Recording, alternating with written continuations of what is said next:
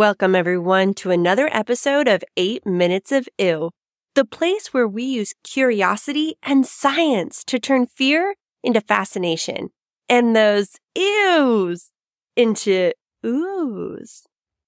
By the way, I'm your host, Miss Mallory, the curious conservationist and self proclaimed grossologist. Let's get started. How did you like the last episode? Should we try it again? This week, we're counting down my five favorite gross but very fascinating facts about fish. From slimy sleeping bags to tiny tongue takers, get ready for this week's dose of gross. All right, my slime loving friends, number five on the countdown brings back a character from our poop episode, the parrotfish. We talked about how the white sandy beaches we love so much in pictures is primarily produced by parrotfish poop. Wow, what a mouthful. But these colorful fishes' grossness doesn't stop there. Some parrotfish species burp bubbles of mucus to create a slimy sleeping bag to spend the night in. Sounds mm, cozy, right? but you may be asking, why sleep in slime? Well, it's not for extra padding, but protection. Researchers think the slime protects fish by covering its scent from hungry eels and blood sucking parasites. Keeping it fishy with number four on the countdown, we explore an ew inspired innovation. Imagine if someone plopped a big smelly pile of fish slime, scales, and skin right in front of you. Would you think to wrap your lunch up in it? What about carry your groceries home in it? Probably not, but Lucy Hughes thought otherwise when visiting a fish processing plant one day. Mixing leftover fish skins from the fishing community and algae, Hughes made a product called MarinaTex that looks and feels like plastic. Not only is it stronger than other single use plastic bags, it's safer and better for the planet. Oh, and don't worry, the fish smell is not included. Munching its way into the number three spot is a fishy feast not many would want to join in on. Let's pretend you're a baby again and it's time for a little snack. But instead of giving you a few crackers, your mom blows her nose and gives you the tissue instead. Gross, right? Well, some fish parents feed their young known as fry with extra mucus that oozes through its scales. Slime protects fish from parasites and helps them glide through the water. But in this case, it nourishes their young too. Now, you may be thinking, well, Miss Mallory, that doesn't seem all that strange. Baby fish need help too. Okay, fair enough. But what about a South American species of catfish that eats almost nothing but the slime of other fish? It latches on and sucks the slime and scales of the fish, leaving the host of the dinner party naked and unprotected. Bone apple fish, anyone?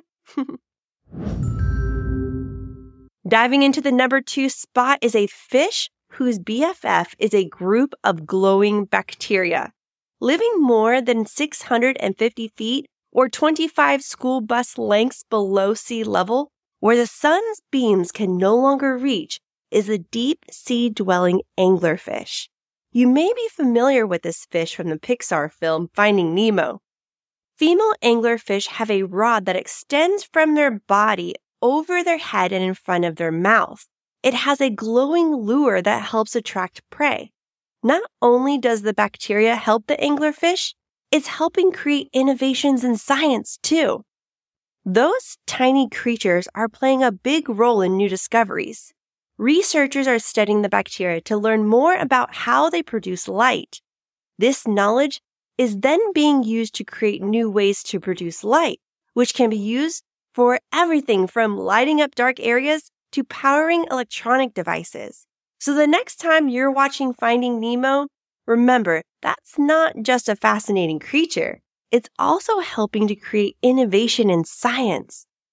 But if glowing bacteria isn't enough to raise the ill meter, what if I told you that in some anglerfish species, the life goal of a male is to become a wart on the female's body? I'm not joking.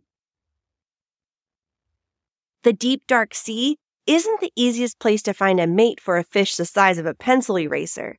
So, what's a guy gotta do when he finally meets his special someone?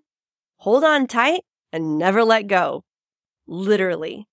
When a male finally sniffs out a female that is usually 60 times bigger than he is, he will attach himself by biting her and hold on so tightly that the tissues of the two animals eventually fuse together. He soon is no longer a fish of his own, but the ultimate deep sea moocher as a permanent bump on the female's body, just along for the free ride. And life support, of course. Crazy enough, some females can have up to 10 or more males attached to themselves throughout their lifetime. This may not seem like a healthy relationship to human standards, but it works for the anglerfish. Okay, my grossologists, we're coming in on the number one spot of the week. Are you excited? I am. coming in at number one isn't a fish at all, but a creature with a taste for fish tongue. It may seem like something from a scary movie, but it's just nature trying to find a way to fit in, even if that means in someone else's mouth. Like our familiar roly poly or pill bug, the tongue eating louse is an isopod but unlike their sweet decomposer cousins, the tongue eating louse is a parasite, meaning it survives off of another living thing, usually harming it as it grows stronger.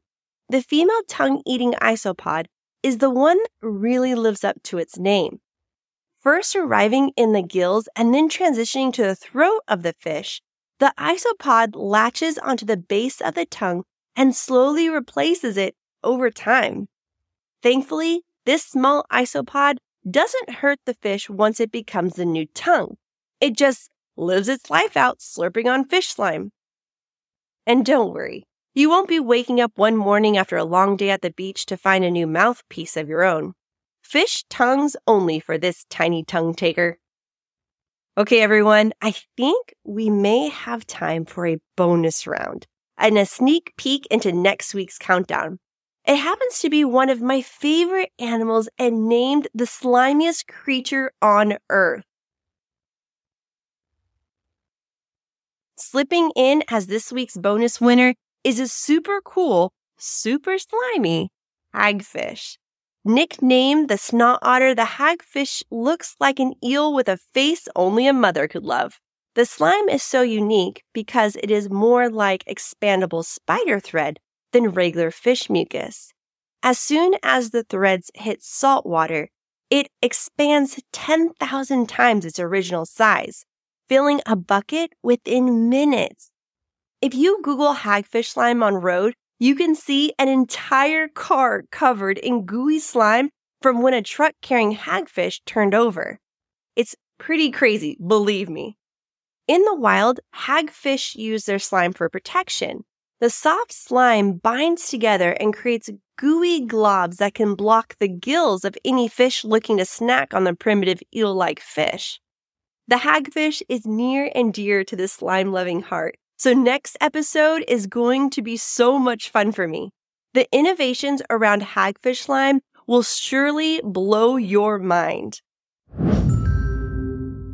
Well, my aspiring grossologist, you made it through the countdown, and my eight minutes are up. What was your favorite fact? And did you like the new countdown format? I know I sure did. Thanks again for joining me and set those notifications so you don't miss the next eight minutes of ill. Bye, everyone.